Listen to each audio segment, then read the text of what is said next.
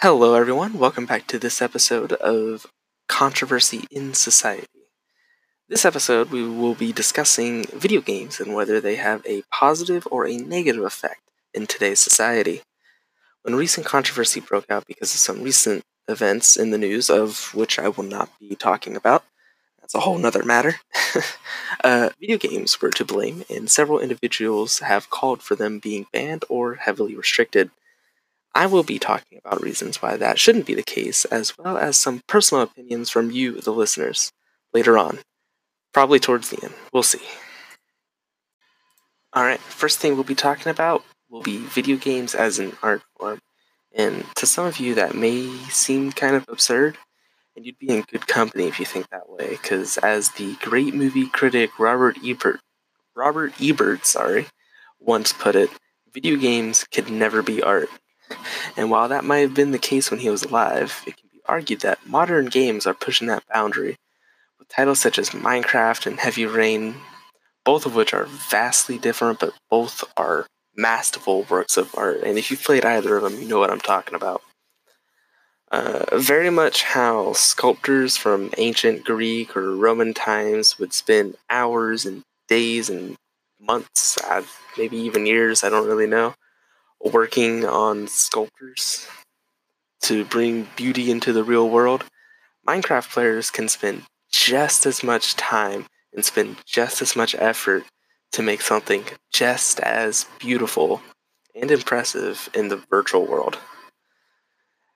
Heavy Rain, on the other hand, involves a much more movie-like approach. It it's story focused, it's dark and gritty. The story actually involves a, a murderer on the loose, killing children, and is at, at its core, it's a murder mystery, much like classic films like Murder on the Orient Express or Rear Window by Alfred Hitchcock, one of my personal favorite directors.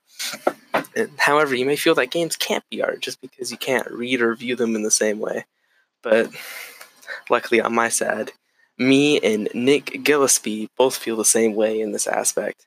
Uh, in his journal that he wrote on the topic, he said, and I quote, We should all be on the lookout for the gamer version of Madame Bovary or Moby Dick.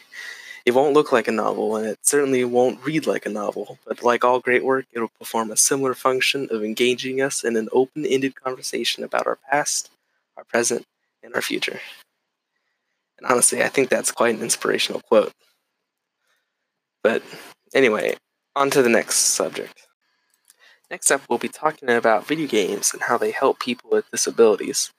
And this may seem kind of crazy, and granted, it kind of is, but some scientists were able to figure out that a person's brainwaves go a lot faster when they play a game, and that when people have learning disabilities, those brainwaves actually a lot slower than a regular person's. So these people at Cyber Learning Technology hooked up a PlayStation 2 with a custom controller and a headset. And they'd have these people with learning disabilities wear the headset and play a game. And whenever they started slowing down or like they're they started drifting off in the space mentally, uh, the headset would detect that and the controller would start to rumble and make noise. So that way they'd be forced to bring their attention back to the game, and be like, oh yeah, I forgot I was playing this. And this way they're able to effectively train the brain into focusing back onto the game. And in Guy Kroll's article, he interviews the head scientist of this operation, whose name is I don't want to mess this up. Uh, his name is Dominic Greco, who said they are literally exercising the brain to achieve a higher level of functionality.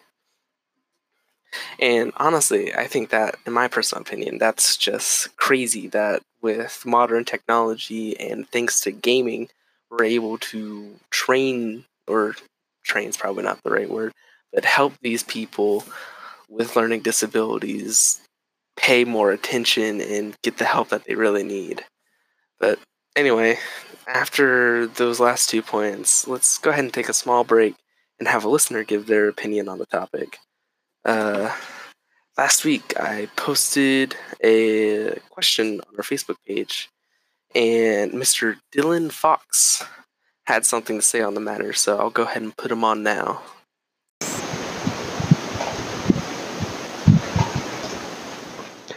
Hello. I am a concerned individual and I don't believe violent video games should be accessible to younger children. Children these days, in my opinion, have very easy access via online markets to purchase violent or mature rated video games without their parents' consent. This is a leading problem because children have been mentally conditioned to think that violence is not such a bad thing. Thank you, Dylan. I appreciate the feedback, and I was also very concerned about this, which is why I did my own research and can conclude that is not the case. Um, Christopher Ferguson wrote an article stating how uh, essentially people tend to misread scientific articles when they say X causes aggression. People tend to think that if you were to eat a pear and become more aggressive, you suddenly want to start beating people up or shoot a gun or something like that when that isn't the case. In those scientific studies, when they say something causes aggression, what they really mean is people are given a questionnaire after doing X and they fill in on the questionnaire that the yeah, I could probably punch someone. I don't know, maybe. So those aren't very conclusive. So what this basically means that when people say that video games cause more violence with young people, sure, maybe that might be the case while they're actually playing the game. But more often than not, once they're finished, especially with teenagers, uh, since I myself was one at one point, um, they aren't going to do anything drastic. They're going to finish their game and then maybe get something to eat and go to sleep or watch a show. So, or hopefully they'd work on homework, but that's not always the case. Uh, anyway, I hope that addressed your concern well enough. All right, well, that about wraps it up for today's episode. I hope I was able to change at least a few of your guys' opinions on the subject. Since video games are so near and dear to my heart, when I heard about all this outrage, I wanted to give my own opinions.